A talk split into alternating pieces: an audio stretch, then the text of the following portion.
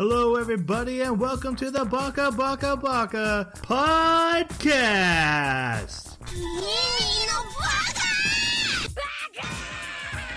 Bugger. Baka.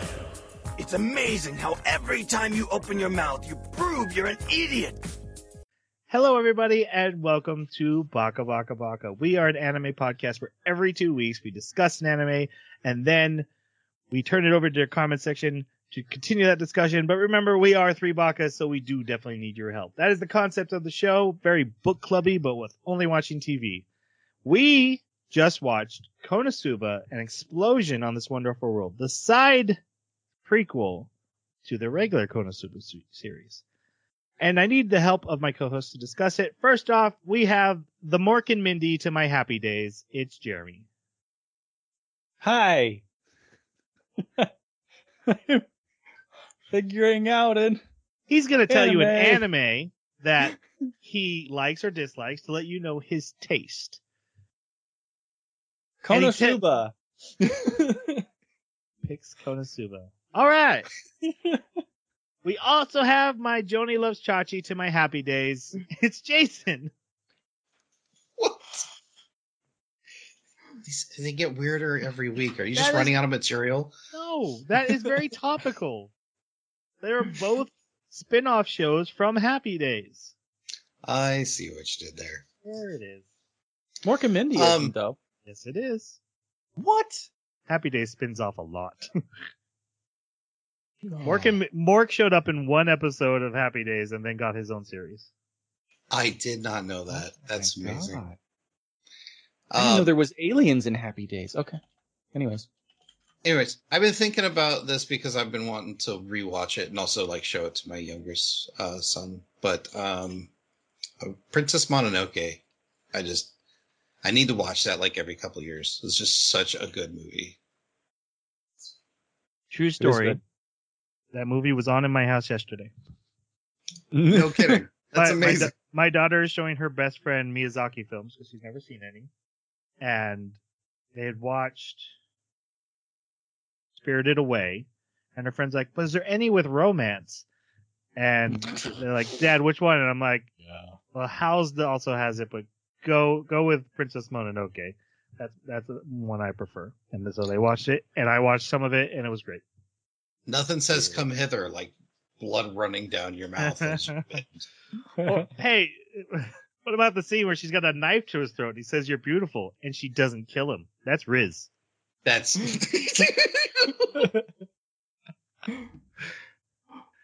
And my name is Troy, and I uh choose Konosuba.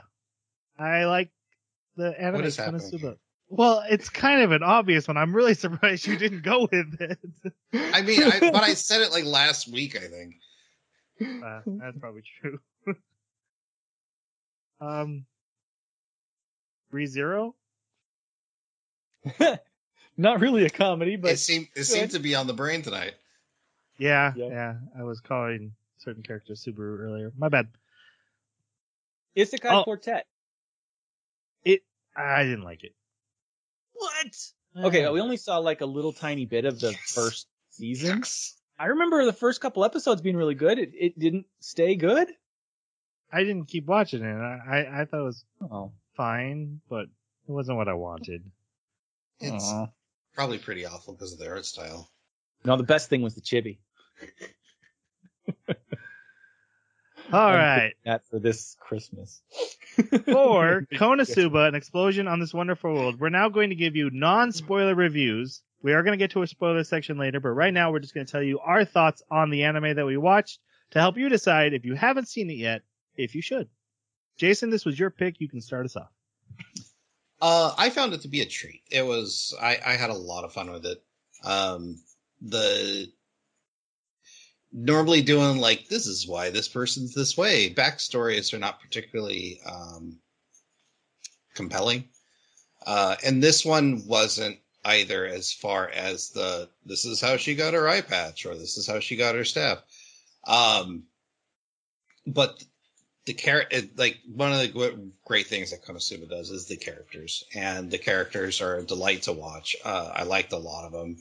the storyline was, you know, it got you from A to Z, but the Konosuba moments are I, I don't laugh out loud at a lot of stuff, and this one got me. So, um, I I would say even if you haven't seen Konosuba, uh, this is worth a watch.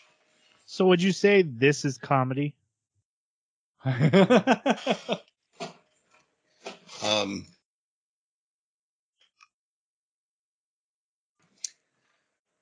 I think it's a comedy anime. Would I describe comedy as a concept with this? Probably not.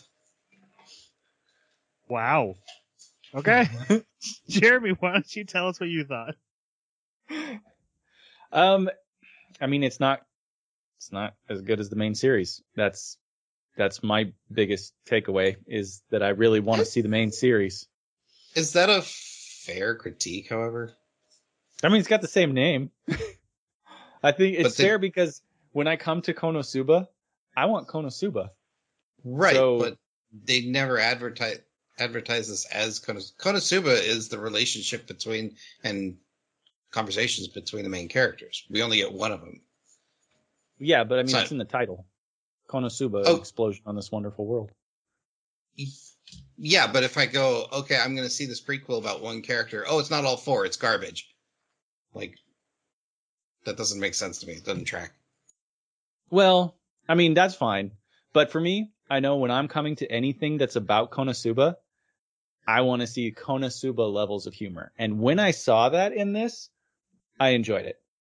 But they were not consistent, at least not as consistent as they are in the main series.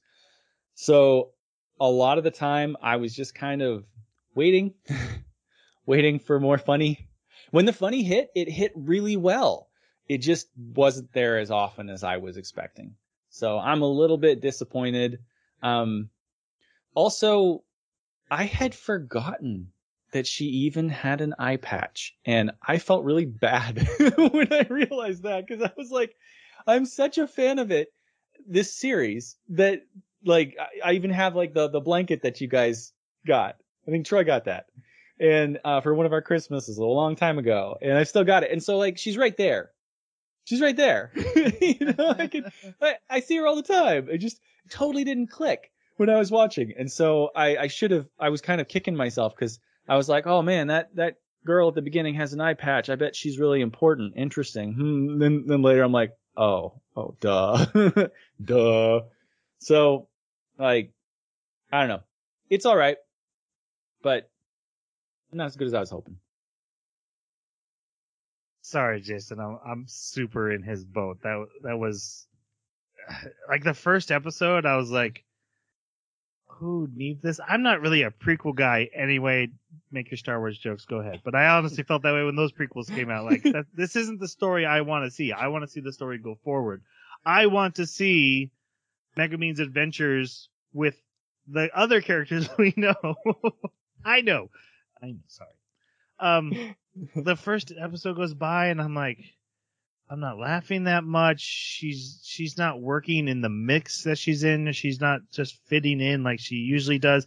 Second episode, some great Konosuba style moments happen, and I'm laughing. There's some great the the face work that they do in Konosuba carries mm-hmm. onto this. There are faces that will make me laugh regardless of what is being said out loud. They they bear certain characters don't even say a line; they just get a face, and they draw them completely out of whack with the their their symmetry of their face, and it's so funny every time. They keep doing that. There are moments in this that really made me genuinely laugh. There's moments I really do like, but on on a whole, I'm like, please just make more regular Konosuba. I I didn't I didn't need this backstory. She's a great character, but on her own, she's not enough to carry a series. So I guess I would recommend this as skippable unless you are a super Konosuba fan and you want every little bit of lore and want to know how she got her eye patch, then you do need to watch it.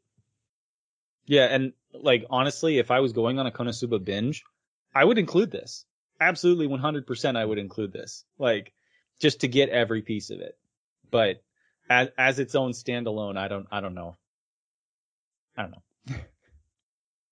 I think it's fair to go, hey, this scene wasn't funny to me, and you could give X, Y, and Z. But if the argument is, I didn't find this funny because it didn't have Kazuma, Darkness, and Aqua in it, I don't think that's a fair criticism. Mm, yeah, I, I definitely that's not my statement. Okay. Like I, yeah, I, I wasn't thinking about specific. Well, you characters. said- I was just You, you said because it's not Konosuba. Konosuba, I don't like it. But Yeah, Konosuba levels of humor. Like it's not consistently, you know, Ko- the, the presence of such interesting character dynamics. Not necessarily those characters. Like use different characters to have interesting dynamics, but we just kind of yeah, which they do a few times really well. Right. But The, the Mhm. series of Konosuba has set a bar, right? The the regular series set a bar. They make a side series. You're you're saying, okay, I'm grading you on this this curve Right. that of the same series, and you didn't reach it. Mm Mhm. Yeah. And and I do think the weakness is because you took an ensemble comedy and you tried to make it a much a much more, I guess, a duo buddy comedy at most, or a single person comedy, and, and it just that character's aspects works better in an ensemble, no matter who the ensemble is. It doesn't have to be Darkness and Kazuma. Mm-hmm. and Aqua. Oh yeah, Don't forget Aqua. can't, can't forget Aqua. I'll be honest, guys. even Darkness is my favorite and funniest character in Konosuba, and and I missed her so bad. But that is not fair to this series. The- the- Jason's right about Right. that. I can't say this series Yeah. is bad just because Darkness wasn't in it. Um, yeah, I'll agree with that. But I do wish Darkness was in it, but that's just because I want Hey, more you you Darkness. glimpsed her a couple times. Yeah. Spoilers. well, I, I'm I mean, kind of. All right. What's your guys' thoughts on the opening and closing? I loved both of them, and uh, the the opening was just really good, like really good sakuga, um, and the music was good. But the ending, even though the I, I love the like cheesy drawing animation, and that song just got me every time. I don't, Yep. and and the little dance those characters do is just yeah, got me every time. Love it. Yeah, I'm right there with you on the outro. Like, I don't know why, but I got Bob's Burger, Bob's Burgers vibes from it every single time it played.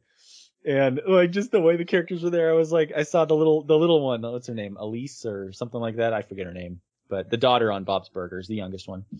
Um, and, uh, but for the intro, I was a little bit like, it felt very, um, it's not a bad thing. It's just it's exactly what I would expect from an intro. Like it felt formulaic. Like it definitely had like it was pretty scenes and everything and introduction to characters and interesting moments and stuff, but um I just very much felt like what I would expect an anime opening to feel like. And the music fit too. Um but it didn't make a huge impression on me. I love the opening. That face thing I was talking about, the opening does it like five times in a row fantastically. Um, the scene of Megumin just running with her classmates and staring at the big boob girl and just having this look of, oh, I hate you for having those. um, it's just a quick moment and I laughed at it every single time. Uh, th- there's also, you know, Yunyun making faces. Uh, so yeah, I, I love the opening. The song was good. The the outro, again, that that weird cartoon style they were doing, it was super charming and fun to sit through. I, I enjoyed it every time.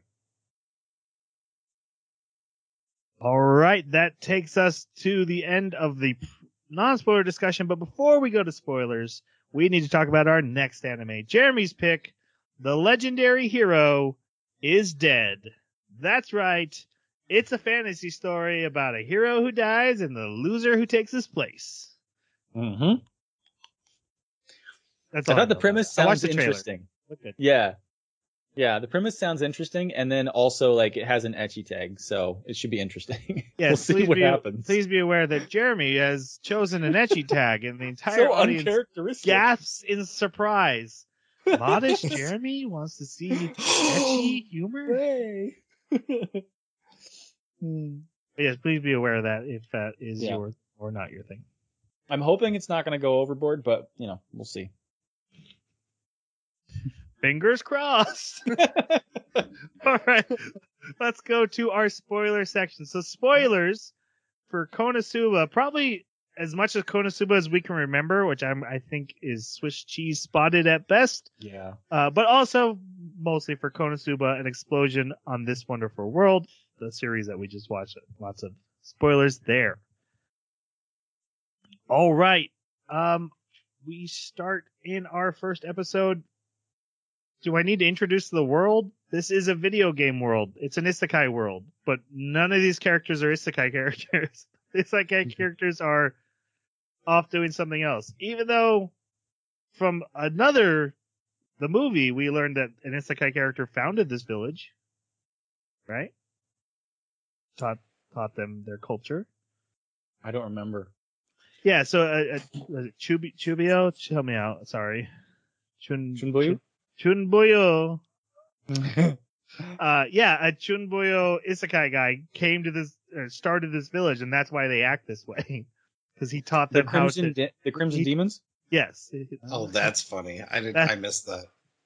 They're in the movie. We watched the movie on the podcast. That's right. I don't remember most of it. I can't It was a long time ago. It was. It's like multiple years at this point. You're right. Yeah. But yeah, I do remember that that the this village's founder was another isekai character who just brought his cringe attitude and, and instilled it into their culture. That's awesome. I know Uh, that there are other isekai characters too, because like there's um there's a guy with a cursed sword who actually plays a role in the main series as well. Um and so the fact that we're actually observing NPCs and that our story is focused entirely on the, the NPCs of this isekai world, I think that's kind of novel. I I don't know that I've seen that before. It actually caught me off guard when they pulled out the cards, started leveling up, and I was like, "Oh yeah, this isn't like Yeah. a video game world." I completely forgot that. Yeah. It one like if you're interested in the lore of the world at all. I it was interesting that the guild master later says, "Oh, you you get your card from school." So it unlike other isekai where you're kind of born with it or you've got some sort of innate power that you get access to it. No, it's something that they get handed at I a thought, certain I age. thought you get your card at the Adventurer Guild when you register. Most people, but just Isn't that not Kazuma Crimson does? Demons. Yeah. The Yeah, Demons right. get their- But like when they, you know, at one point they get level up potions, and I was like, I was like, Skill up. skill up potions, and I was like, oh yeah, this world is is wonky. Yep. Forgot. I also Uh, love how the teacher will like use skills as skill points as reward, but they're not real. Like he's not like he said he at one point he asked questions. He's like, "All right, who knows like how to best be prepared for combat or something like that." And then he was throwing out like, "Yeah, five points for you, fifty points for you, hundred points for you."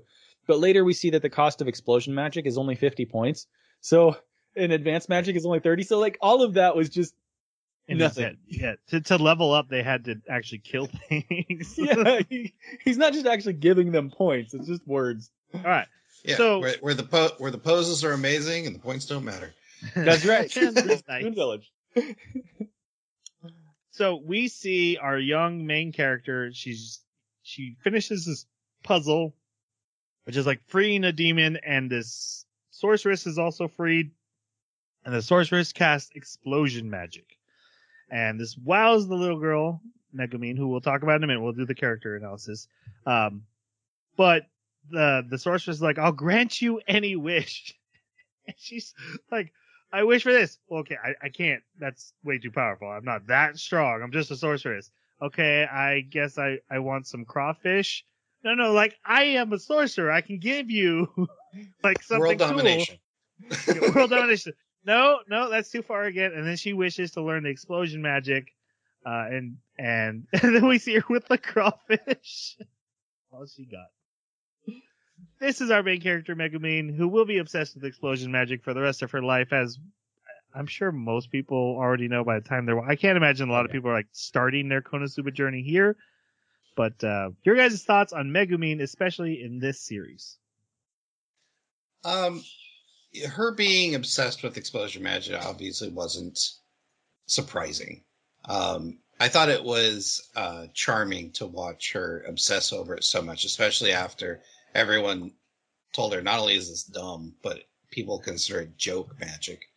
But I was thinking about it, like imagine if you're putting together like a Rainbow Six team and you've got like your guy who does breaching and you've got another per, you know, you got like two guys that are like have their rifles and then you got like a guy that's like really good at like hand to hand combat. And then you've got dude that the only thing he has is a nuke. Yeah. And and like he he has no knives, he has no guns. It's just he carries around a, a nuke. How useful is that person? And this is Megumin. Yep. And is and always wants to use it and is like looking for an opportunity to use it too. Isn't even just like in the back pocket, like I probably won't be used today, but it's like I must once a day. I must blow this nuke up. But Jason, to bring back an old classic, how does that make you feel? I knew that was coming this episode. Um, my feelings of being enraged are being stoked at the moment. No, I, okay, I'm being serious. You you described Megumin, but I I how do you feel about her? Oh, I I adore her. I think she's her self-centeredness is what kind of brings her to the Konosuba formulation to begin with. And also that she's got this horrendous double standard for everyone else. Um that she she holds everyone else up to this moral code, but as soon as money's involved, it's out the window. I love it so much. She's, she's just she's completely morally bankrupt, and it's one of Yeah. my favorite things about her. All right, Jeremy, your thoughts. I mean, I remember really, really liking her in Konosuba. I liked her here as well. She was very fun. Um, some of the some of the moments where she was especially like teaching the Axis cult how to scam people really cracked me up. And also where she's like um okay, so so like the Crimson Demons basically are just constantly always lying about who they are and about how great they are. But not just that, they're also lying about any kind of situation. So if, if any situation is, is put in front of them, they'll like make up a story about how it happened or where it came from.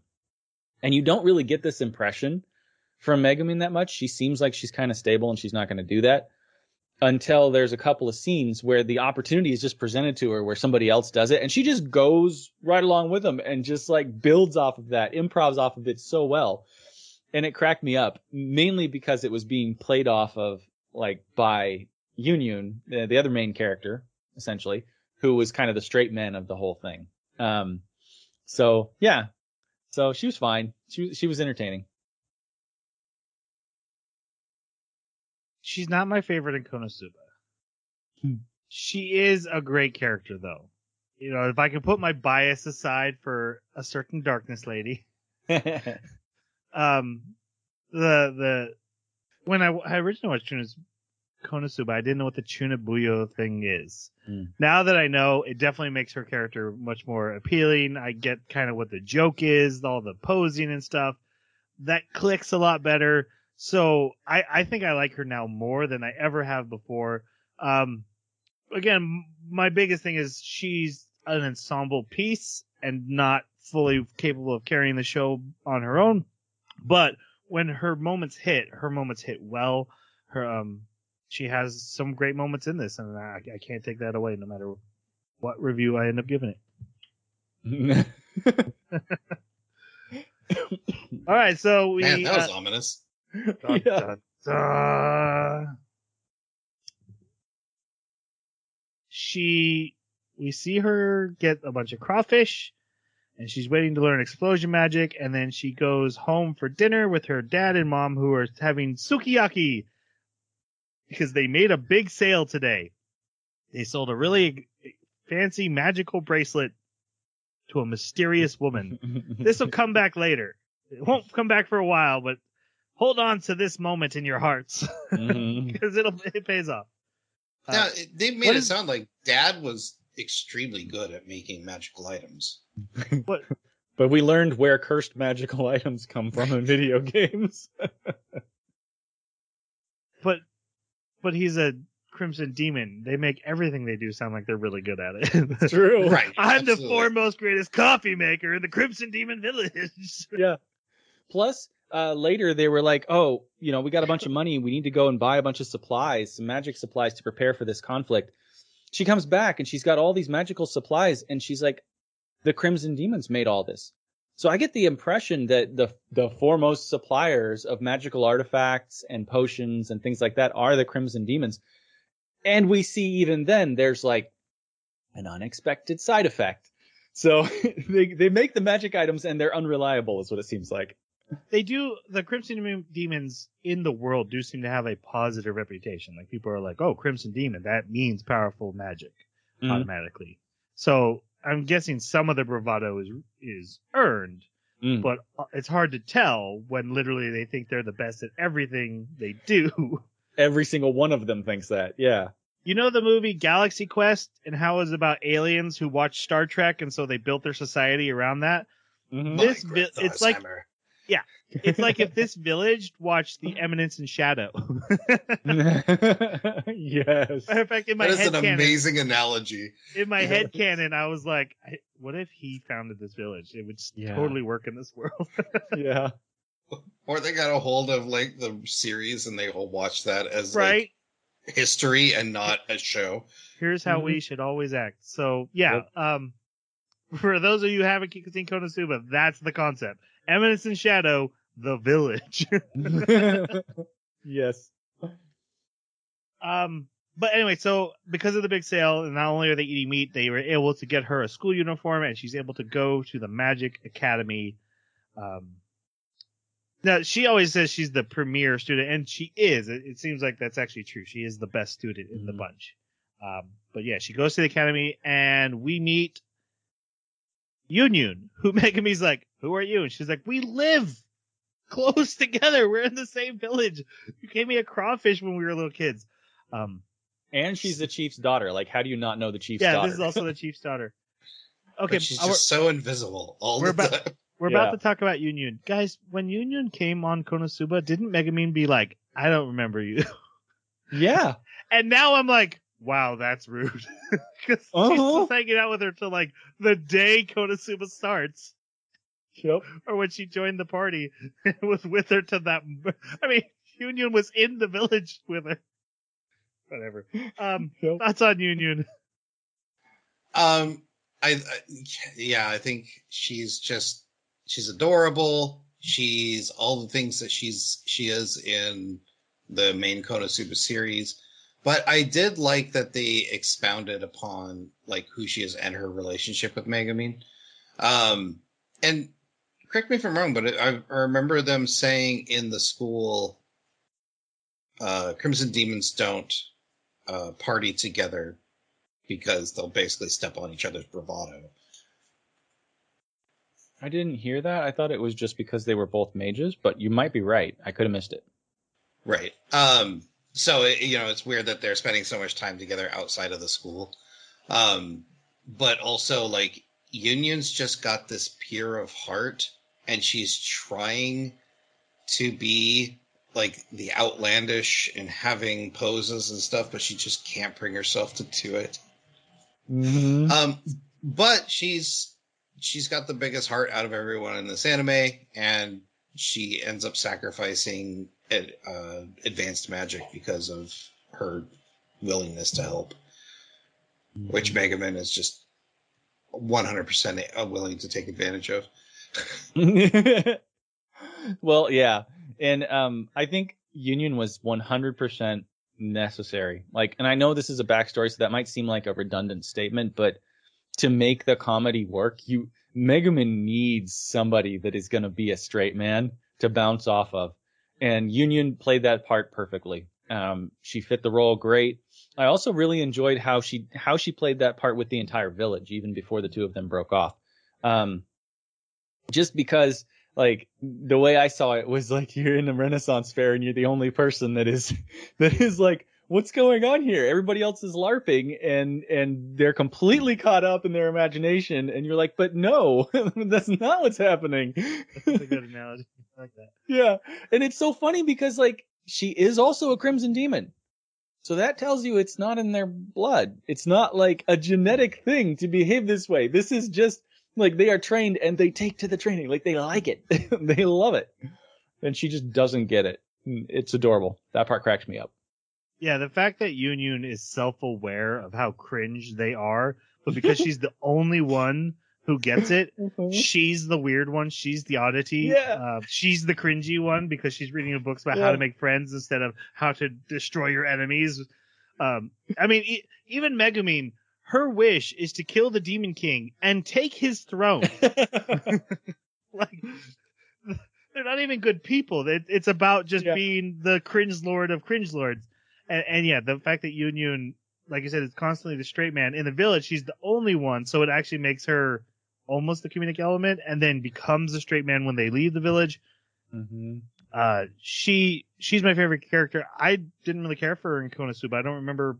I, she just kind of I didn't feel fit with the team. Excuse me.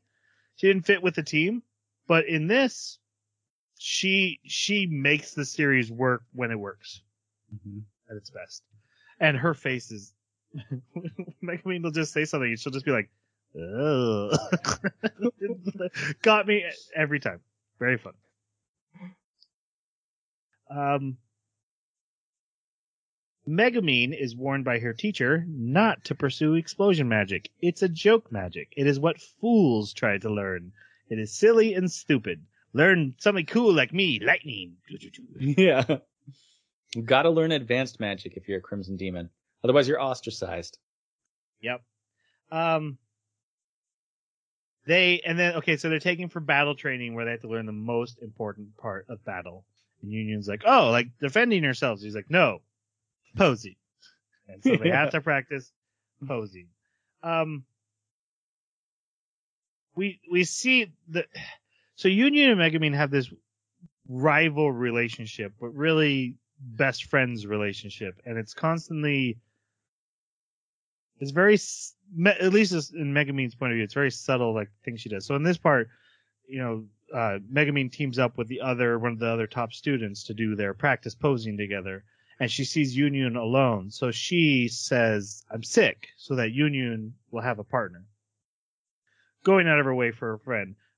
Well, uh, half because she could have been like, "Hey, why don't I switch with the Right. teacher?" And I can be Yunyun's partner. No, she didn't want to be Yunyun's partner, so she feigned mm. being sick.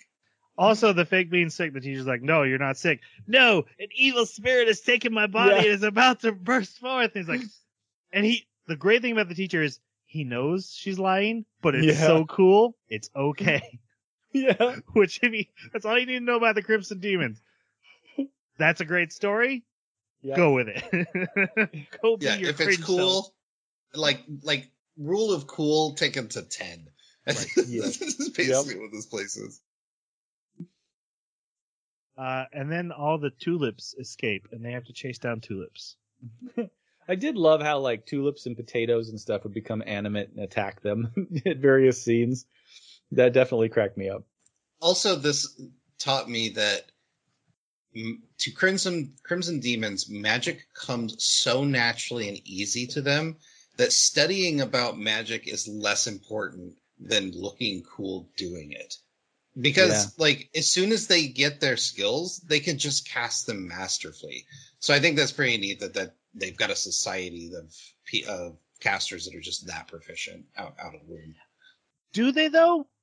Because isn't the way that works in Konosuba is once you put the skill points in on your card, you can just do the thing. That there's literally no point to actually training in it. Um, you get it, and so like you you end up at that power level, but like you have to have practice using said power level. It's like if you get Super Master Sword, sure I can defeat the Demon King with it, but if I don't know how to swing it, I'm not going to de- be defeating a rat, right? Doesn't I Kazuma get know if steel and, and just become a super proficient stealer Yeah, because think he he's does. on his card? Now he has a high luck stat too, which could factor in. But yeah, I Uh, thought it was like once it's on your card, Oh, it's maybe. just automatic. yeah, I could I- be wrong. I think it has to do with their innate uh, magic stat and intelligence stat. Like I think, I think if you get, I don't think you can get the advanced magic unless you level those stats up.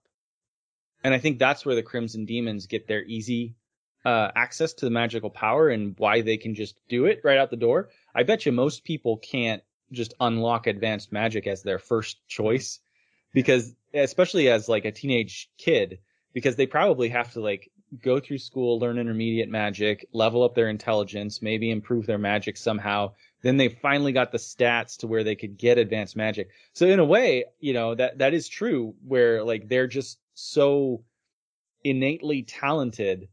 Uh, it- it's like they've got fantastic, uh, uh, min-maxed character stats at the very beginning and they've got like all the right feats and everything to make something really cool just walking out the door. Um, Unlike someone, unlike someone who ha- knows all the skills and has amazing stats and everything but intelligence. Yeah. Which that cracked me up because I, I didn't even remember that. But yes, that is true. Aqua. We love you, Aqua. You're fantastic. Don't ever change. All right, in the next episode, we see Yun buy herself a dagger from a shop. Uh, one thing about Yun is because she's the chief's daughter, she has money, whereas Megumin comes from a very poor family. Yun and Megumin have a challenge against each other every day as rivals, where Megumin wins and takes Yunyun's lunch. and it's, but it's almost like a thing where Yunyun's just bringing her best friend lunch because she knows she can't Mhm. afford it and letting her have it um it, that's that's their relationship where everything has to be under the guise of this rivalry and any sign of actual caring for each other it has to be quickly cleared away and and worked around um just Well, that's not as cool. right. Yeah. but even you Which is- yeah Well, which is so funny because other characters, they they have friendships. Yeah. And they still pretend to be cool. Like there's a couple other girls that are friends. They're always walking around together and hanging out. They're almost indistinguishable from regular people instead of Crimson Demons. Like they're not as crazy.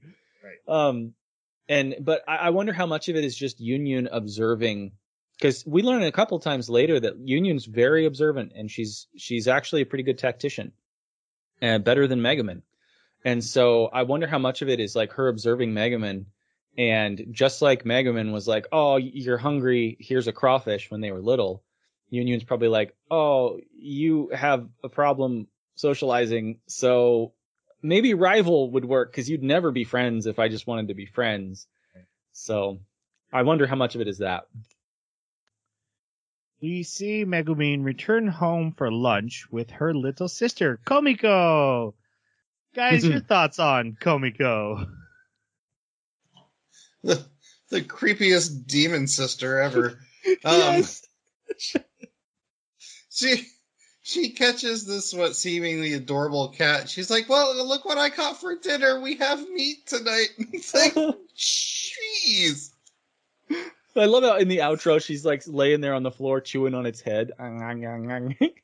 My okay, so one of my favorite things is in the intro where it shows them as younger looking for food and they see like the clearly poisonous mushroom and then a rat cute rabbit with a horn on it that's cowering in fear and then it shows a pot of clearly poisonous food and she's wearing the horn on her head Yes. as they get ready to have rabbit stew. yes. Komekko's Komekko's evil. Watch out. Oh, she is. She cracks me up though. I actually really love this character. There's another character that shows up. He's really powerful. He's really scary. Uh, he's clearly a very powerful demon named Host, right?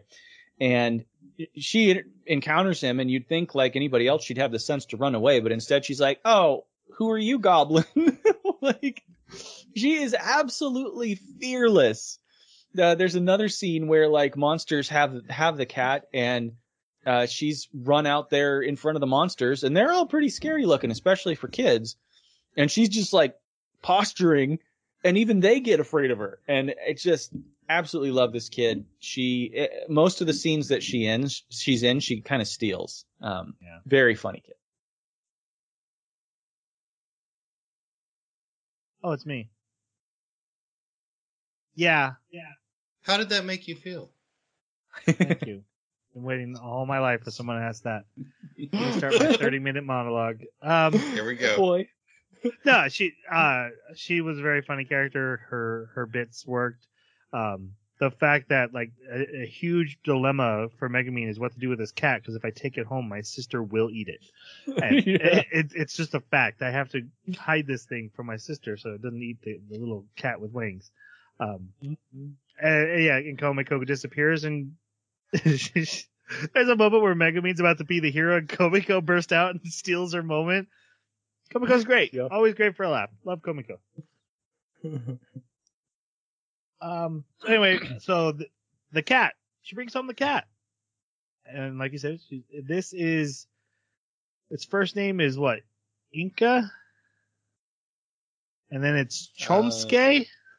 Chom- Yo, yeah, so Inky in, and Co- in the uh, dub, right, yeah, it was inky, Inky. like black, you know, black ink, because it's an all black cat. And then uh, Chomusuke is how they pronounce it in Chomusuke. in the dub. Mm-hmm. Stupid cat has three names, and I have to write notes. That's all. Uh, she takes it to school with her, Megumin, and and the teacher's like, "No, you can't have that." She's like, "This is my familia, and if I don't keep it with me, so-" he's like, "Oh, that's pretty cool. Yeah, you can keep that thing. great, great excuse." He even says like, "That's a great lie" or something like that. um, but the tomb of the dark god, uh, the seal, is weakening, so they're told they need to raise their levels rapidly. So they're divided into groups where they have to practice posing with their their weapons, which are these giant, awesome weapons that are like hollow inside and not even that strong, except for Yunyun, who has her dagger, and they're told they have to kill cute little monsters. They're they're monsters, but like their monsters are a, a duck with a green onion on its back, or a rabbit with a little horn. Even though apparently Literally rabbits can't be tied around it with like a piece of yeah. yeah. Uh, this isn't even the, the duck scene. We will when I get to the duck scene. We have to talk. Oh about yeah. That's one of my favorites. Yeah, but it's just this like giant lizard, probably about the size of a, a monitor lizard. He just freezes Yeah, that's in an ice block. And he's like, "All right, time to get it." And so like, they're like, you and you grab your knife and stab it in the head." so I felt that's so bad for the poor little lizard. Like so many times in this show, the characters that you're supposed to, that they're supposed to take out, like either the antagonists or dinner or XP or whatever you want to call them, you feel bad for. It's like this anime does a really good job of, of twisting you like that. It's kind of Mhm. weird. yeah. Th- this whole scene of we caught cute, cuddly little monsters, and now we're gonna execute them to force your Mhm. XP to grow and get you more Yeah. skill points. Yeah. It- uh, anyway, they eventually get attacked by a giant gargoyle, and the girls all have to run away. We find out this is because of the cat.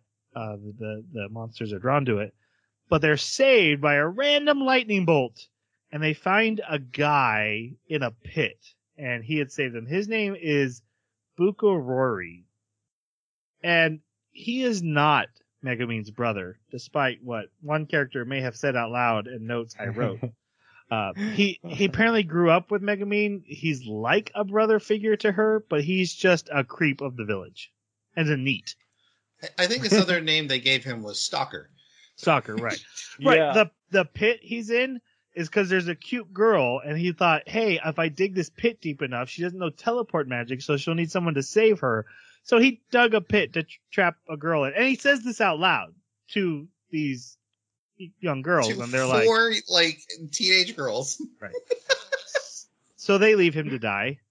Well, because then he goes, "Wait, I don't have teleport tap magic either. Can you help me out of here?" Uh-huh. Yeah, so they leave him to die, and then they see uh, the headmaster and the teachers and a bunch of figures from the town come out and start battling the demons, uh, the gargoyles that were attacking the monsters.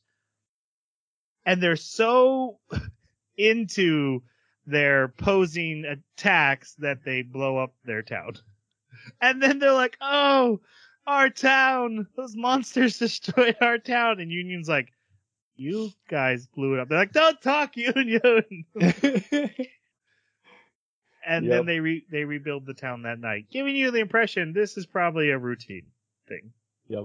Well, it really cracked me up, like the way they even drew the. I mean, it's like the baker and the shoemaker and the tailor. These are the archmages that show up at the top and are shooting their spells, and they're doing it in the most like silly posture, right?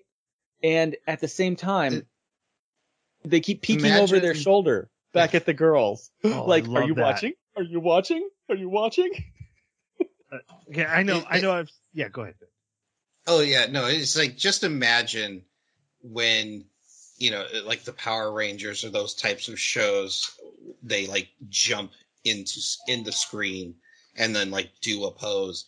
They're constantly doing that all of the time. Yes. The the where it's just a couple of frames of their head turning back to look at the girls to make Yeah. sure. Are you watching? Are you watching Yeah. how cool we are? Yes.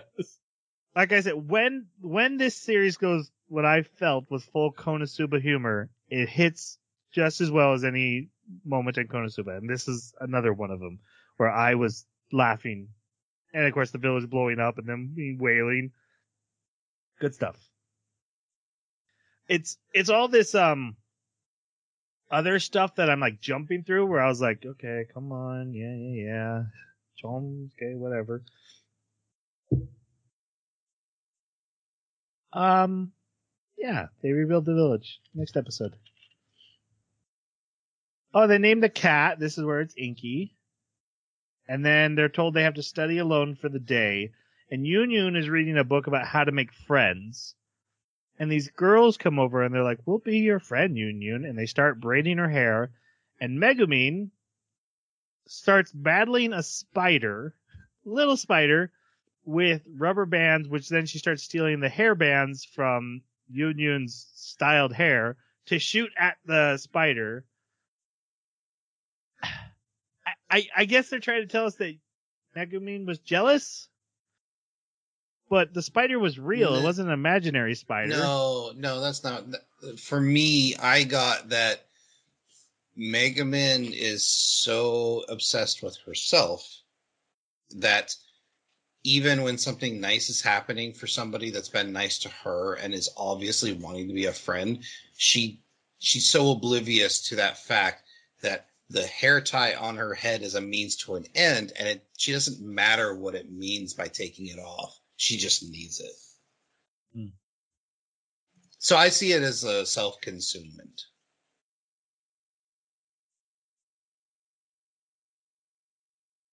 Also, that was a really like uneven, not symmetrical hairdo the girls did. Cracked me up when Yunyun was like, "I I was know, gonna leave my hair Everywhere. this way." yeah, and I was like, "No, no. At least make it symmetrical if you're gonna do that." Luca Rory shows back up, teleports. He now knows teleport magic because that's the only way he was going to get out of the hole. Mm-hmm. Teleports into the library and I love that he immediately starts talking about where his other teleportation Right. locations are, and they're all creepy. He's like, "Oh yeah, it's in front of her house. I'd put it inside, but you know that just wouldn't be acceptable." So- So he drags Megumin and Yunyun along with him to help him stalk his crush, and Mhm. and they come up with this plan to help him, which he instantly ruins, and she catches him. But her thought is he's constantly harassing her because he hates her so much. Yeah. So, but then these man bear things, they're like giant one bodies punch with bear. teddy bear faces show Yeah. up and he casts his ultimate advanced magic spell which happens to also hit her and she's like you just had to hit me you really hate me that much uh, but he then convinces her to tell him his fortune because she's a famous fortune teller in this village and her fortunes are mostly accurate she said one time she saw rain and it was just hazy but um or or the opposite either way so she looks for his love life to see what, who his future lover will be. And she sees nobody. And so he runs away crying. But then admits to Megumin and, and Yunyun not having any idea again this guy likes her is that, oh no, I can't look at my own fortune. If it, I can't see anything of my own future. It's one of the rules of fortune telling. So if it was her, she wouldn't have appeared in the crystal. Mm-hmm. So one of two things: either it's her or it's nobody. Yeah, exactly. This Mhm. didn't make me laugh because this felt really telegraphed and kind of a lazy joke. Oh, absolutely. The- Yeah. Yeah, I saw this coming a mile away. What I, you didn't This see was- coming a mile away is then reading their fortune. Yeah, Yeah. that's not, that's later. That's another episode. Oh, that's a, Yeah. oh, okay, that's a different. Yeah, they, they go back. Mm-hmm. All right. Um, Yunyun brings Megumin on lunch. She's like, "Here, I don't want to fight today. Just take the frickin' lunch." And then the teacher gives out skill up potions to the top three students, and Megumin doesn't get one, which is Wait, Wait. Yunyun doesn't get one. Yunyun. Sorry, Yeah. Yunyun doesn't get one. Megumin does. Megumin's number one, so she Mhm. gets her her skill up potion. Yunyun doesn't. Get. And you, and Megumin's like, what is going on with her lately? She's, you know, she's not battling me. She's not top of the class. She's always number two. Um, and then Yunyun's new friends come up to her and ask her for a favor. Basically, her one of their little brother is sick, one of them, and they need help and money for medicine. So Yunyun, I don't understand these. They're all Crimson Demons. I don't understand why these girls aren't capable enough of making the same potion Megumin did. I mean, I guess Megumin's just that much better than the rest of them right? and she well is. read, but Yeah. I mean, they're Crimson Demons. Come on. Yunyun asks Megumin for advice, but then decides to give them the money. But Megumin confronts them, and they're like, "Well, yeah, we just need a medicine for uh fixing them." Because her her solution is like, if my friend needed medicine, I would rob the apothecary. and he's like, "Wait, wouldn't you just give him money?" No. Criminals together. yeah, so then we it's get this cooler. then we get the scene of potion building and they have all these like little animals they're killing and then there's this cute duck with the green onion literally tied to its back on a string and, and Yunyun's like Isn't no like an onion duck?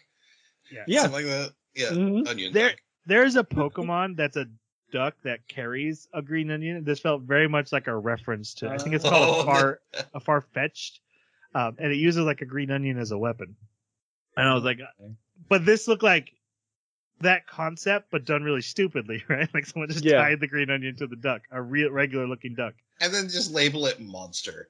Right. Yeah. um. So, the Megumin's getting ready to kill it, and Yunyun's like, "No, no!" And then they're told, "No, they just need the green onion." Okay, even though the duck is worth a lot of XP and really good to eat, and so Megumin grabs it, snaps its neck. It's yeah. XP is worth it, man. Yeah. And turns out she was right by the uh certain Yeah. episode. Yep. And Megumin, uh, she basically tells Yunyun, I'm this close to graduating. And Yunyun gets upset. And she's like, I thought we were going to graduate together. And she's like, you've been holding yourself back so we can graduate together. And Yunyun's like, yeah, maybe. And Megumin's like, that's so dumb. You should have known I was going to jump to the front of the class and, and get this done fast. She also gets the money back for her. I think even before they had this argument. Mm. Uh, they wrestle and Yunyun wins. And Megumin's like, well, I wasn't at full power. Quit lying. I still have you pinned. uh, poor Yunyun. I like, Megumin's such a jerk. Even when Yunyun Yeah. wins, she- she just can't say Yunyun wins. And then they're just sitting in the park and another duck walks by and it just shows Megumin like, walk, walk, walk, snap. and Yunyun's like, why do you keep killing them? So much XP, you don't understand. yeah. But then monsters fill the skies and they go to Megumin's house and her sister is missing. Um, and then we get a flashback to Komekko meeting the giant demon named Host. This is the scene Jeremy had mentioned where she's like, Hey, it's a goblin. He's like, I am not a goblin. I am a powerful demon. And she's like taking his puzzle and like, I'll do it for you. and then it shows her like bringing him soup and he's like, no, she needs the sacrifice of a, uh, a right. chicken and its, its chick. And so she brings him egg and chicken rice. Yeah. And he's like, this is not what I needed. So he And flies not off. doesn't just bring it to him, steals it from someone else and Yeah. give it to him. the neat. Yep. Yeah, that's right. Uh, so he flies off to go do it himself, and she's sitting there eating it herself. And this is when Inky showed up, which Uh-huh. means her sacrifice worked because this Yeah. we find out this is the demon that uh, is being sealed. Well, it's half of the demon, and I guess it's the uh the, the puzzle that she completed is Ah, what released it because it's the same may- puzzle that Megumin completed. Maybe because that's why it's a cat because they did it wrong, but it was technically correct. That would That be would be really funny if that was the case. that would be very funny. Um, but apparently, um, because you remember when the the lady showed up at the beginning that taught Megumin explosion magic, Right. Right. Um, she before she annihilated that monster, she said, "You have to go back to sleep, my other half. It's not time for you yet." Oh, so she's the other half of the god. Yep. The deep. Yeah. So that monster was the cat. It's just that the cat is so powered down from that encounter with her other half that it's now just the cat and little demon girl can beat the snot out of it. Which it seems her? to enjoy. Is It, it's it's perfectly happy in its life. yeah. Also, it doesn't seem to be want to be returned to the other half, which is Mhm. interesting. Yeah. Speaking of which, the gargoyles come and take it, and Megumin's like, "They took Inky." Well, we knew him well. and Yunyun's like, "We gotta save him." Do we? Is that a thing? That this feels like that's too dangerous. I gotta find my sister. But they go off. They find the sister who's saving the cat, and this is the we we have seen this moment in Konosuba. I think the movie, or or maybe it was when Yunyun first showed up. But this is Yunyun makes the sacrifice, learns intermediate magic, Yeah, intermediary magic. so that she can cast spells to save Komekko and Inky, and that Megumin doesn't have to use her skill points and can save up for her explosion magic, even though Yunyun thinks that's a really, really dumb idea. And she saves them, and then so Komekko and Megumin run away, but then decide that's not cool, and so they go back and go to save Yunyun, who able to defeat most of the monsters until the villager or the villages chase a giant herd of the monsters back, and uh, Megumin realizes she actually had the skill points all along. For explosion magic, which means Yunyun sacrifice was worthless. Well, she And- has to. She's kind of forced into this situation to like relook at it because they realize, oh, they're herding them into a non-populated area, Yeah. but we're Mhm. in it. they were about to get exploded themselves. And we got to see what happens when they believe they can unleash the Right. teachers. Right, you're right. Um, so uh, Megumin learns her explosion magic, and she casts it for the very first time, wiping out this giant flock of monsters. Uh, and the town has no idea what's going on. And immediately collapses. yeah. And they uh they just get they keep saying that the mad exploder did it. Yeah, the Mad Exploder. Mad exploder that's running around. That so their um, Yunyun and now Megumin because they've spent their skill points, they have to graduate now. Because once you learn magic, you have to graduate. Doesn't matter if it was it should have been advanced, but so they're basically done.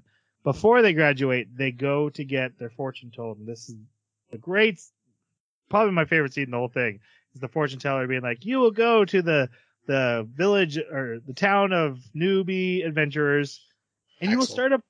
Yep. She doesn't say Axel though. Maybe she oh, oh, says Oh, she. Oh, I just thought, I thought she did. Doesn't matter. You will meet a party. They will be competent, and then. Ugh. that sound, her face, too perfect. Laughed out loud. Yep. Was a little jealous that she was watching Konosuba, and I wasn't. I know. but otherwise, great scene. Mhm. Uh, then they graduate, and Megumin decides to make Inky her familiar and names it Chomusuke.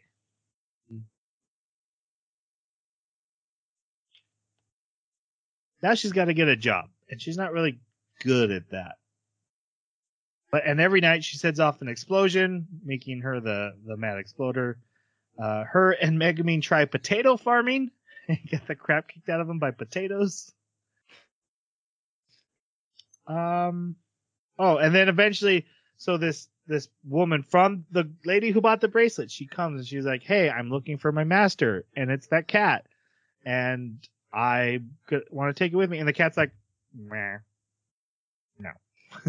Just sleeping with Megumin doesn't want to go, so she offers Megumin uh, gold, and she said, "I'll come back in the morning."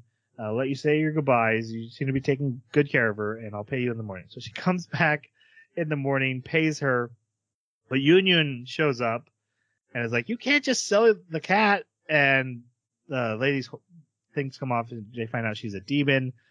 and she's been having a rough life ever since she put that bracelet on. It, it's drawing losers, cursed, Worthless men. worthless men all the time, and humans are always lying and breaking their promises to the fact where she mentions that and then like has a breakdown for a moment. They have to like sit her down and make her tea. Mhm. But then, uh, Bu- Bukoro, The neat. the neat guy shows up, drawn, and it shows like his eyes match the glow around the bracelet. The bracelet has literally Uh-huh. pulled him to there. And she's like, "Oh, it's a loser, man!" And it- he calls the other village men to the, and she has to run away. All of all the village men, are they all chase her off.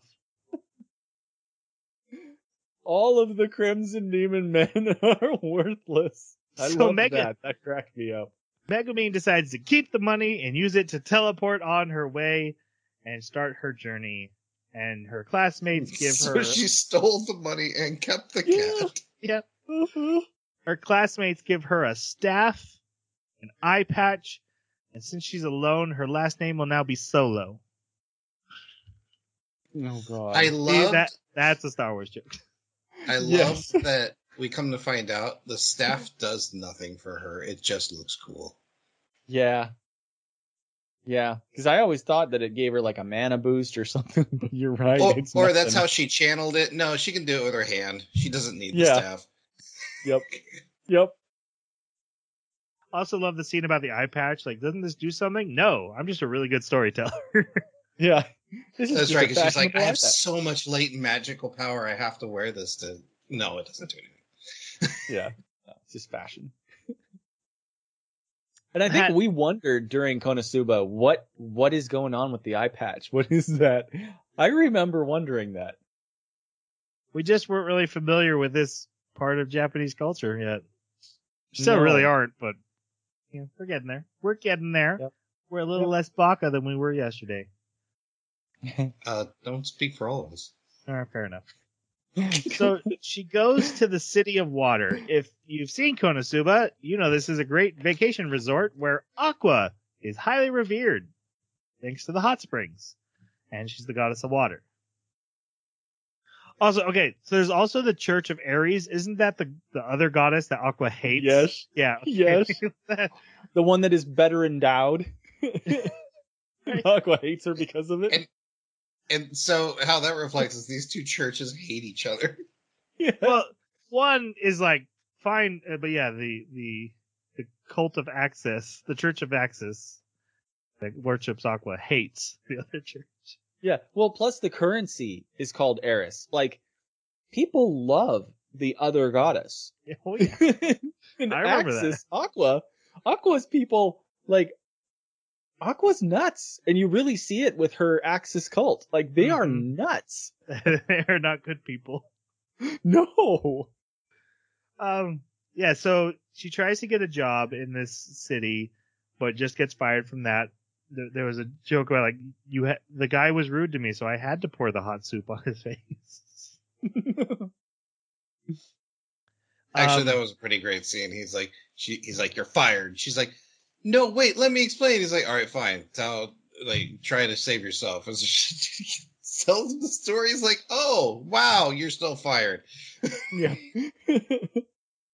Megumin sees a nun being harassed by guards, and or these two men. I- They look like priests from the other church, and the two men are like, "Are you okay? Like not doing anything?" And she's like, "Oh, you're assaulting me." and so Megumin comes up to save her, and then the nun just runs away. and makes But they- faces at them as she's running. Right.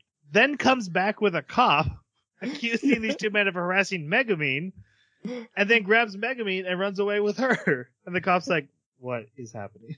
yes. Uh, she is a priestess for the Church of Axis and takes our young hero to her church, where every church member is staring at her and going, "Oh my God, it's a loli!" And she's like, "Leave me so alone! It's a feisty loli." It's so creepy. but they feed her, so she stays until the high priest Zesta comes in, mm-hmm. and he's like, "Will you sit on my lap?" call me Big Brother. No, Daddy Zesta. God, So they're all just so creepy. they are. They are. It's it's like I have a love hate relationship with the Axis cult because they're so creepy that I'm a little concerned sometimes. But also the humor lands really, really well with them throughout the entire sequence. Honest question: Do you think it lands better because you know Aqua and how terrible she actually is, and so seeing this true reflection of her cult makes it better, or is it just they themselves on their own very funny? I genuinely find they themselves on their own very, very funny. It probably helps, but I really do. Like, just their Same behavior is so off the wall, unexpected, and it it really shocks you. And that's the kind of humor Yeah. I like. Okay. Yeah, it's She- just really inappropriate for like a, a holy church, Yeah. or, like churchgoers to be acting this way. So I think that's the contrast that makes it funny. Mm-hmm. So in return for the the food and and having a place to stay that they're giving her, she offers to help them with recruitment. And she takes Father Zesta out and they try multiple plans like, "Hey, I will pretend to fall over and drop my apples and you'll rush in to save me." And then start talking about the church to the, the, the person. But the girl's so hot that Father Zesta just runs out and spills the apples himself and is like, Oh, I will be grabbing these. Grab, grab. and so she runs off So good. and we go through like four or five different plans. At one point they quit, but then try again. Mm-hmm. Um, some good ones, yeah, some funny stuff. And then eventually the the, mar- the he even calls him the Mark, and she's like, "Please don't say that. We're recruiting." uh, it ends up being Yunyun, and she's like, "Megumin, why are you trying to con me into joining a cult?" Now, Uh, here's a here's a question because in Konosuba they get accosted in this city with pamphlets all the time, like Mhm. in really creative ways. Is that because Megumin taught them how to be scammy? Oh, I love that connection. I 'Cause if love that's that. the case, that just makes it even better. Yes. Yes. I think you got Like something them there. getting them getting accosted is basically Megumin's fault. It's her fault. Oh, I like that. I don't. In a world building way, it's just a little too neat, snake eating its own tail. Especially since it's clearly a nod to that scene, but it, it's almost too neat. Hmm. To be fair, Star Wars does it all the time, and I, I always think it's a little too neat too. Like, hey, I am also the one who started this religion that I'm now experiencing. Okay, well, it's a giant galaxy, so it it's insane that you. I just love the idea that later down the road, Megumin comes to visit the city and she gets accosted by her own tactics. Like Right, that's but- just kind of Uh-huh. sweet desserts, but, right? but then does it? But doesn't mention it. It's why prequels are messy. Oh, right. No, yeah, that's yeah, yeah, true. absolutely. I still like it. I like the idea. She is the one who recommended going to that town, though. She was like, "Hey, I know a vacation spot," and that And- makes it. She even makes that comment here, like, "Oh, if I ever have a vacation with friends, I will come here." yeah. And she's not the kind of character that would ever out that she was responsible for it. Eh, yeah, I guess that's true. Um. Anyway, uh, Yunyun brought her excuse is I had to bring Chomusuke to visit with you, but really she's just following her friend and worrying about her. Yeah, she even had a letter that she brought too. Oh yeah, she did have an official Mhm. letter to come. Yeah. Uh, when they get back to the church, Father Zesta is arrested for treason because of the letter that Yunyun brought. Mm-hmm. So someone has messed with the town's hot springs and turned it all into jelly slime. Which Cecily thinks is amazing because jelly slime is like her favorite snack, and the fact that she's not allowed to eat the evidence at the crime scene is makes her cry. Not the father being arrested. He's a scumbag. He's probably enjoying being whipped. Mm-hmm. But but yeah, the the not getting the the slime, that's a that's a heartbreak for her. And in fact, oh my gosh, they go outside and and Cecily's like, "Hey, can oh we haven't I haven't mentioned Cecily. Hey, Cecily's the nun. We should talk about Cecily. What do you guys think of Cecily? She, she she's so she's so disgustingly amazing. Um, she she puts on this perfect initial persona of I'm priest, priestess, I'm innocent, and I'm here to heal your wounds. But literally paper thin right underneath the surface, she is a creep. and it just fits so well with this because Father Zesta is so overtly creepish, and she's just like deviously creepish. Uh, and it gets way better later on when she breaks in the Megumin's room. But I love her comments. She's constantly saying, "Call me Big Sis." It's like, why are you so creepy? yeah. Yeah, and I love that like it goes on to her her being like she's got her own machinations of like I'm gonna come back and take over. Like there's one scene where she's in front of the Eris church, right? And she just like starts throwing rocks at it, kicking the door like she's a maniac. And uh yeah, she she cracked me up. I don't know. To to me, she didn't seem that covert. like she really came across as creepy from the very beginning I saw her. But um but I still I found her really entertaining. Uh, all of the Axis cult members that got airtime, basically her and Zesta, just just cracked me up. Very consistent. I, I did think she was funny.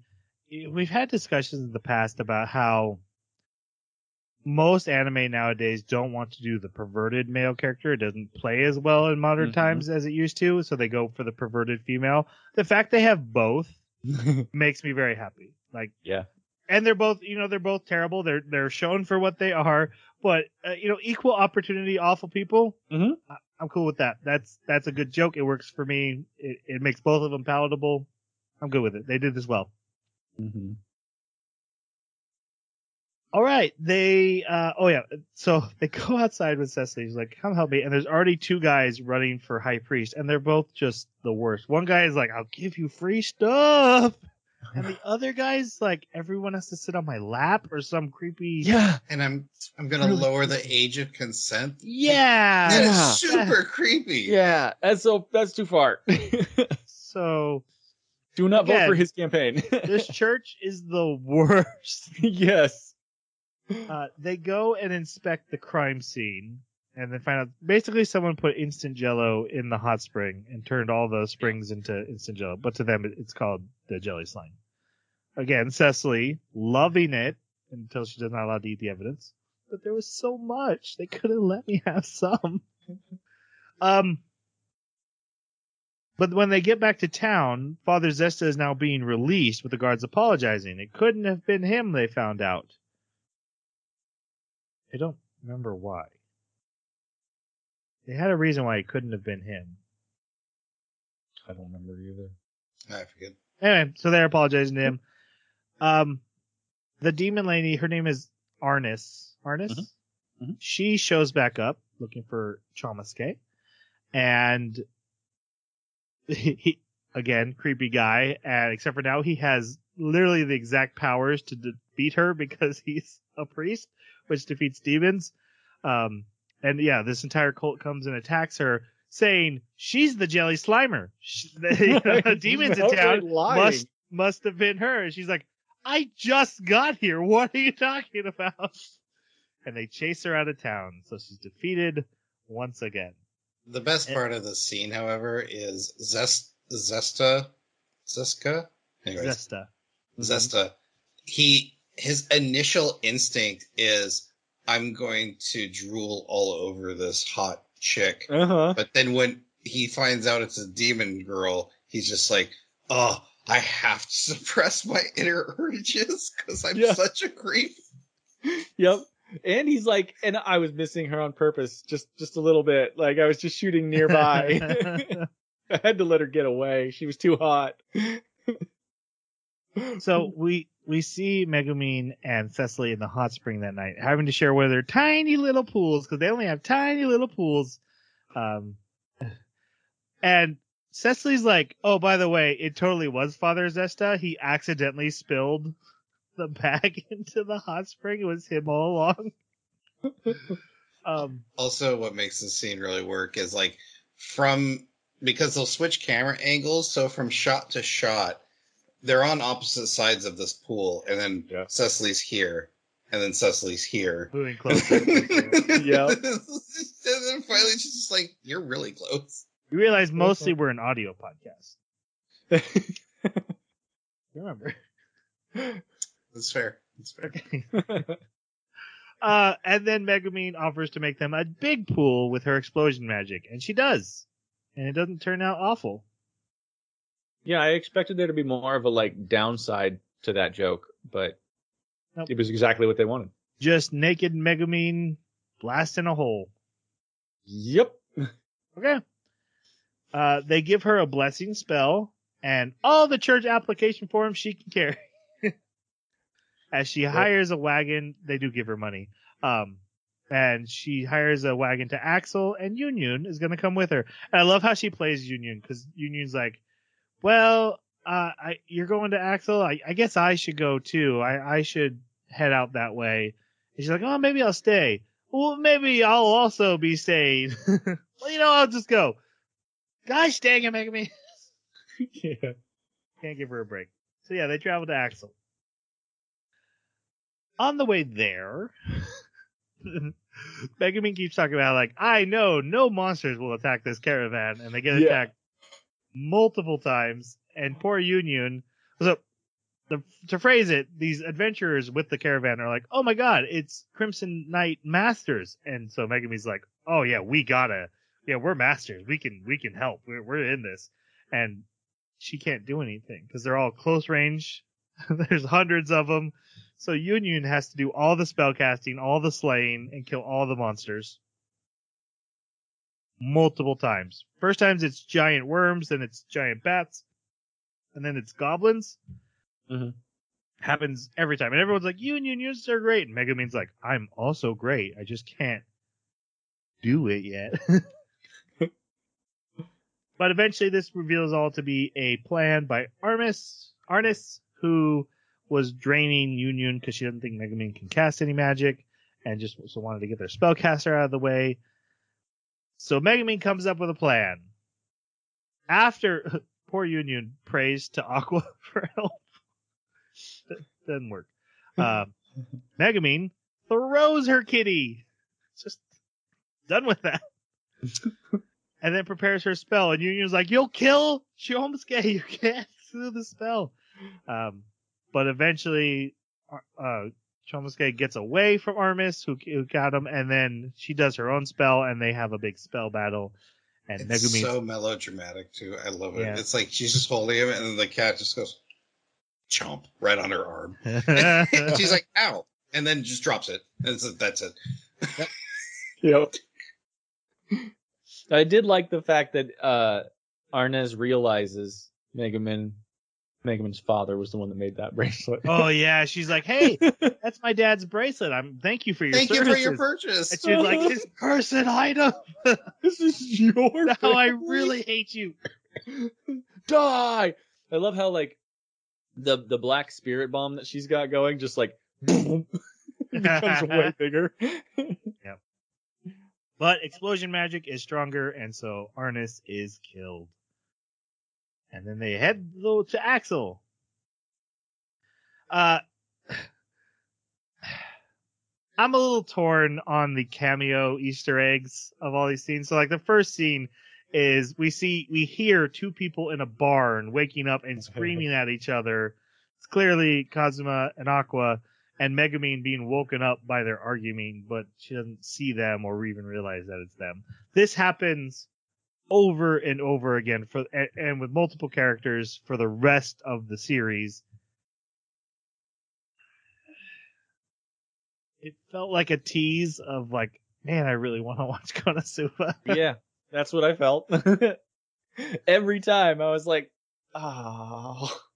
I, I was at like, oh, we're at the town. Are we gonna get like a little of everyone just mixed in here at the end? That'd be really cool. I And they just kept teasing it, and they just kept not giving it to Yeah. us. Yeah. Um. Anyway, they go to the adventuring guild, her Megumin and Union, and no one's there when they make their grand entrance. But the the guild lady, um, she's like, "Hey, I'll explain to you how everything works." And Megumin's like, "Not yet." She waits for a crowd, and then she's like, "I am Megumin. Teach me how to be an adventurer, for I am a great sorcerer. Uh, that works. She actually gains the attention of party members and gets a party of brother and sister. They go out on an adventure. Megumin casts her spell, and they're like, "Wow, that's a that's a bit much. You probably shouldn't be in our party." They're like, "Well, we're too weak for your spell. We, you know, you should you should be in another party." And poor Yunyun, who's just sitting alone because she's she's too scared to even ask anyone to be in their party. And they don't even realize she is a mage because she's the opposite end of Megumin. Mhm. Well, she puts. Never mind. We'll get to it. I just want to point out the guy that I truly believe is the Demon King, the Mohawk guy, makes an appearance. That has nothing to do to add to my theory or take away from my theory, but I have not let that theory go, even though I'm sure by now it's been disproven. he warns he warns Megumin about Kazuma and Aqua, like, hey, there's these two crazy people, don't get in their party. That didn't work. Um, we get a she gets a new party. We see Darkness walk by with the girl who got her panties stolen. Uh, I don't Megumin kill. remember that character. Oh, you gotta remember the scene where Kazuma steals her panties Yeah. and waves them in the air. she has the short shorts. Oh, I remember that now. Yes, She- that was good. She was the one with Darkness when they walked by. and Okay. Darkness being like, "No, I'm going back into the slime forest." And whatever they do, No matter me- how indecent it might make me. Oh, darkness. Um, uh, she fights a giant slime, explodes it. Um, her her party's like, "Wow, you were great. You were awesome. You're a perfect fit." She's like, "Look, guys, I gotta tell you the truth though. I just know the one spell. I can use it once a day, and then I'm basically worthless." And they're like, "Hey, that's fine, man. We'll get you some more skill points. You can learn some more spells." She's like, "No, it'll just be this one spell." And they're like, "You're fired. You should find a new party." Yep. So that didn't work out for her. Um, her and Yunyun play chess that night, or what a chess equivalent for their world. Uh, is giving a hint that this is why a construction worker is wheelbarrowing her back to town with Aqua and Kazuma in the background doing their manual labor, trying to save up money to start their lives. Um, but he basically says, "Hey, there's this shopkeeper with a girlish figure that's because she's looking for a very voluptuous woman in her quest. She's looking for the girl from the beginning. Um, but we know this is gonna be Wiz. hmm Um, when she gets to the Adventurer Guild, she sees a party literally taking down their request for a sorcerer. when she walks in, like, no, we're good. Just And then- filled. And then a man is begging Yunyun for a date, and Megumin gets really mad at her for that and scolds her. And they decide to form a temporary duo party together and have to beg for work. But that's when Host, the giant demon that has now become Komekko's familiar, he arrives and he meets Megumin in, in Yun and um, tries to introduce himself, but they run away. So the Adventurer Guild start trying to fight him, and they and loses. So the guild lady's like, "Hey, there was a new adventurer who I haven't seen in a while, but she had super magic priestess powers. You need to go find her." So everyone's looking for Aqua, but the thing is, they're th- thinking they're looking for a nice priestess, and Aqua's just the worst. Whenever anyone sees her, they're like, "No, that lady's terrible. that can't be her." And we see a scene of her ripping someone off because he bumped her and knocked coins out of her hand. She's like, "You gotta pay me back all those coins." But There's I'm not-" coins. And the guy even he gives her some money. hmm Just get out of my hair. Just let me go. And Kazuma cries because she's so good at ripping people off, and he's so proud. Um, then Cecily is back, waiting in Megumin's room, being very creepy. Amazing. the scene of her shoving her face as hard as she can into the bed sheet so it stretches into her face shape so she can sniff Megumin's Uh huh. bed sheets while still like talking normally. So she's there because Father Zesta has heard the voice of his goddess saying, I need cash. so she's there to figure out where the voice came from. So also looking for Aqua. And they stop by the church, the church of the other goddess, the church, Mhm. and she's like kicking down the door. I know you Mhm. got our goddess in there, breaking windows. And Megumin's like, Mhm. wow, I'm not doing this. Yep. Then they go to a cemetery and something sneaks up behind them and they're like, we'll turn around together and face it. And then they both run off and they're like, I thought you were going to face it. I thought you were going to face it. But it was just by Wiz. Why Mhm. is Wiz? I don't know. That's Wiz. But she is undead, isn't she? She's a Mm. demon. Wiz? Yeah, I thought she was a demon. She's, she was a One of the general in the lords. Demon King's Yeah. army. That's right. Mhm. So that's why she gave off such evil energy. Just real quick, uh, that conversation in Megumin's room with Cecily. Cecily's trying to get her to do like help her find Aqua, and Megumin's having no part of it. And she's just like, "You are creepy. I want you out of my room. I want you out of my life." And she offers her money, and she's just like, "Actually, I think I will help you." yeah. Yep. Uh, the next day, Yunyun and Megumin are invited to a guy named Rex, his party, where they have a plan. They go out and capture what they think is the monster that Host is looking for. We know it's a little pretty kitty, but they think it's this. And it turns out this is the noob slayer that everyone thought Host was. But Yunyun's the one who defeats it. And they're like, wow, Yunyun, you're great. You should join our party permanently. But then Host shows up, knocks them all out with one punch, and he's like, I smell my master on you guys, um, smelling the cat. And so he's like, I'll make you a deal. Bring me my master, and I won't kill you or anyone else. So they go back into town uh, to decide what to do. and still, Megumin's like first instinct is, "Okay, let's just give her the give him the cat." Yep. Mm-hmm. But then she says, "No, I actually have grown attached to it." So she they tell the Adventure Guild what happens, and then there's the scene, guys. There's Yunyun is standing outside a tavern, and then Megumin walks out with 10 million gold coins, and Yunyun's like, "What did you do?" I don't want to talk about it. and I'm like, "What? What? What?" Konosuba is gross sometimes yeah. Yeah. and, and uh, I'm probably not. Uh, never.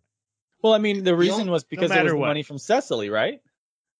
That's the only th- th- that's the only other connection because Cecily offered her five up front and another five for finding. Oh, was it So- Cecily? I thought she was just going Yeah. and sitting on people's laps who wanted to hang out with a loli.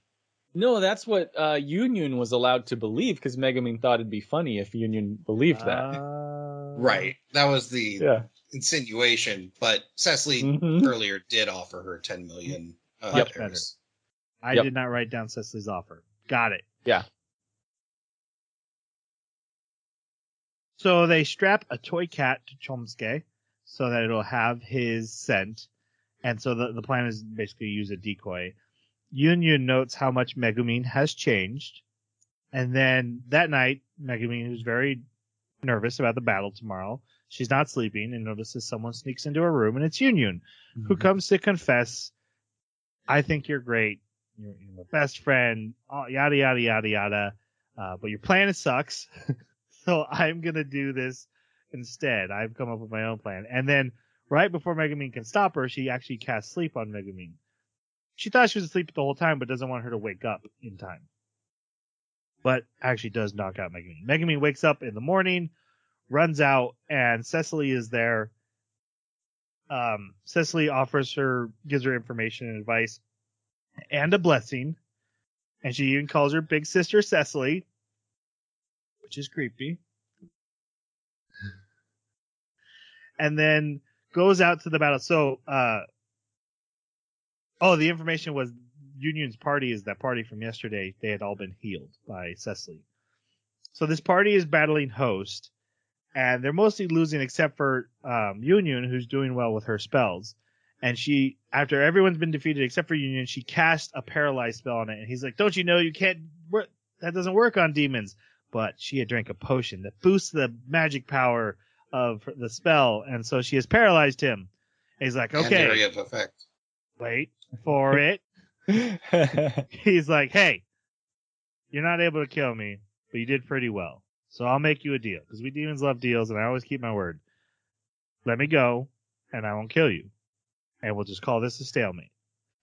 And she and, and the adventurer is like, "Don't worry about it, Yunyun. Go for it. You got it." And she's like, "Actually, the the paralyzed spell had an area effect. She's also paralyzed." And he's like, "Oh Uh-huh. my god, this is hilarious."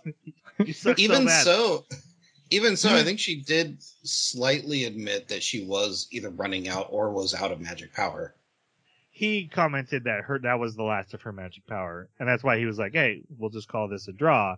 But she is also paralyzed. yeah, a big chunk of it at least. hmm yeah However, and he just laughs that's Yeah. great.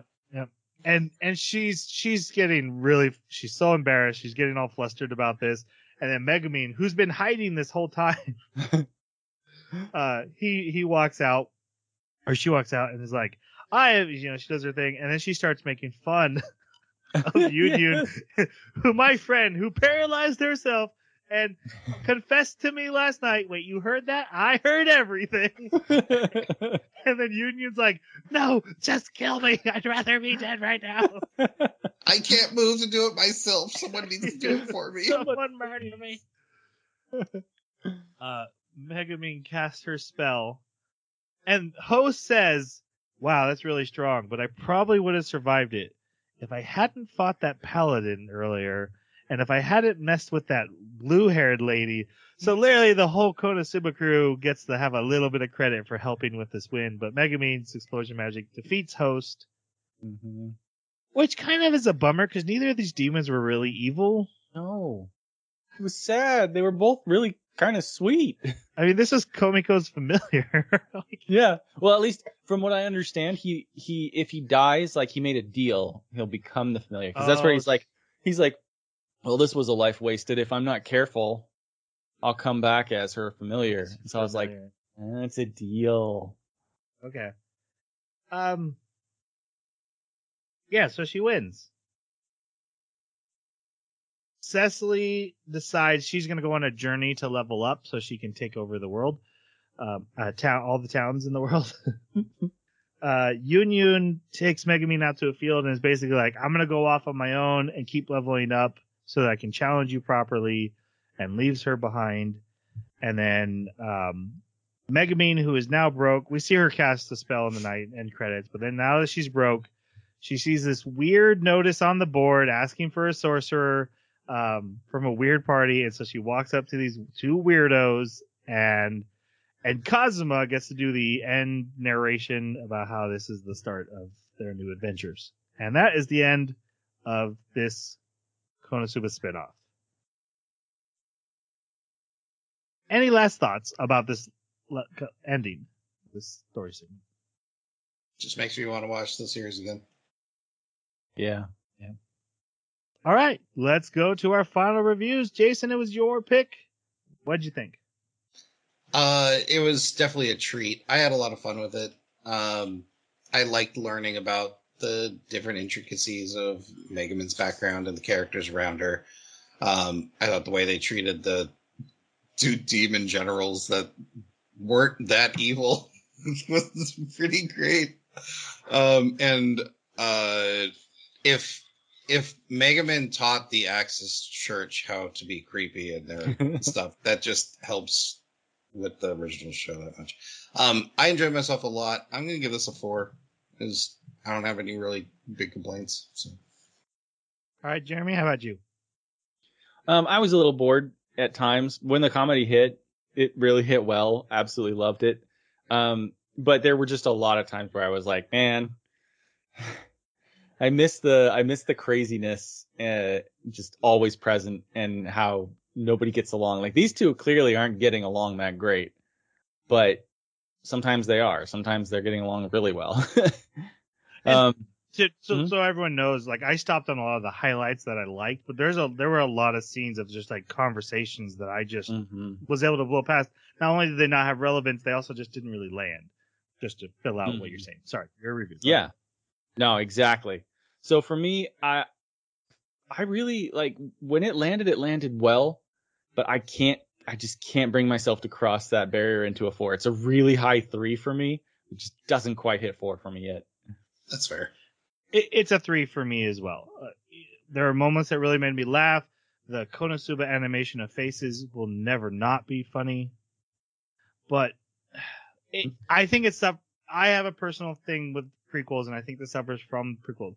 It's not a story I was asking for or needed or wanted. I knew everything I needed to know about Megumin. We'd already gotten a lot of her backstory about her village and her relationship with Yunyun in the movie. I was good, and I want to see Megumin continue to grow in her story to like push her backwards and then try to bring her up to the horrible person she is in regular Konosuba. It, it doesn't interest me. Not that it was anything wrong. Like, it, like I know people who like prequels and that's probably their thing. It just, that's what prequels suffer. And this, this is like textbook prequel itis. So just a three for me, but it is funny when it's being funny. Now I wonder if they did like a darkness prequel. I wonder if you would like it just because it's darkness. I love darkness. Sorry. Um, you're probably right, but I will say I'm not. I'm not hoping for a darkness prequel. yeah, yeah. I have, I have no desire for it. I want more darkness, but I would like to. Let's go forward. Let's go forward with the story, please. Mhm. All right, that wraps up our discussion of Konosuba, an explosion on this wonderful world. Our next anime is again The Legendary Hero is Dead. If you have thoughts on today's podcast anime or whatever ones we've watched in the past, please feel free to reach out to us on our Twitter at Baka Podcast, or you can contact us on our website, the Anime Baka Club. Dot com. Yeah. Yeah. yeah, that sounds right. doesn't feel right. Contact us button on there. Um, or leave a comment where you found this. Um, yeah. Yeah, do that. Do that. Full confession, I've been getting sicker and sicker during this episode. I felt great when we started, and I'm pretty sure I have a cold now. oh no. So if you watch the YouTube video, there was a lot of tissues that went by. Sorry about that. I'm doing my best. Let's, we need to go. We need to say goodbye. Thanks for listening. Explosion! Sayonara.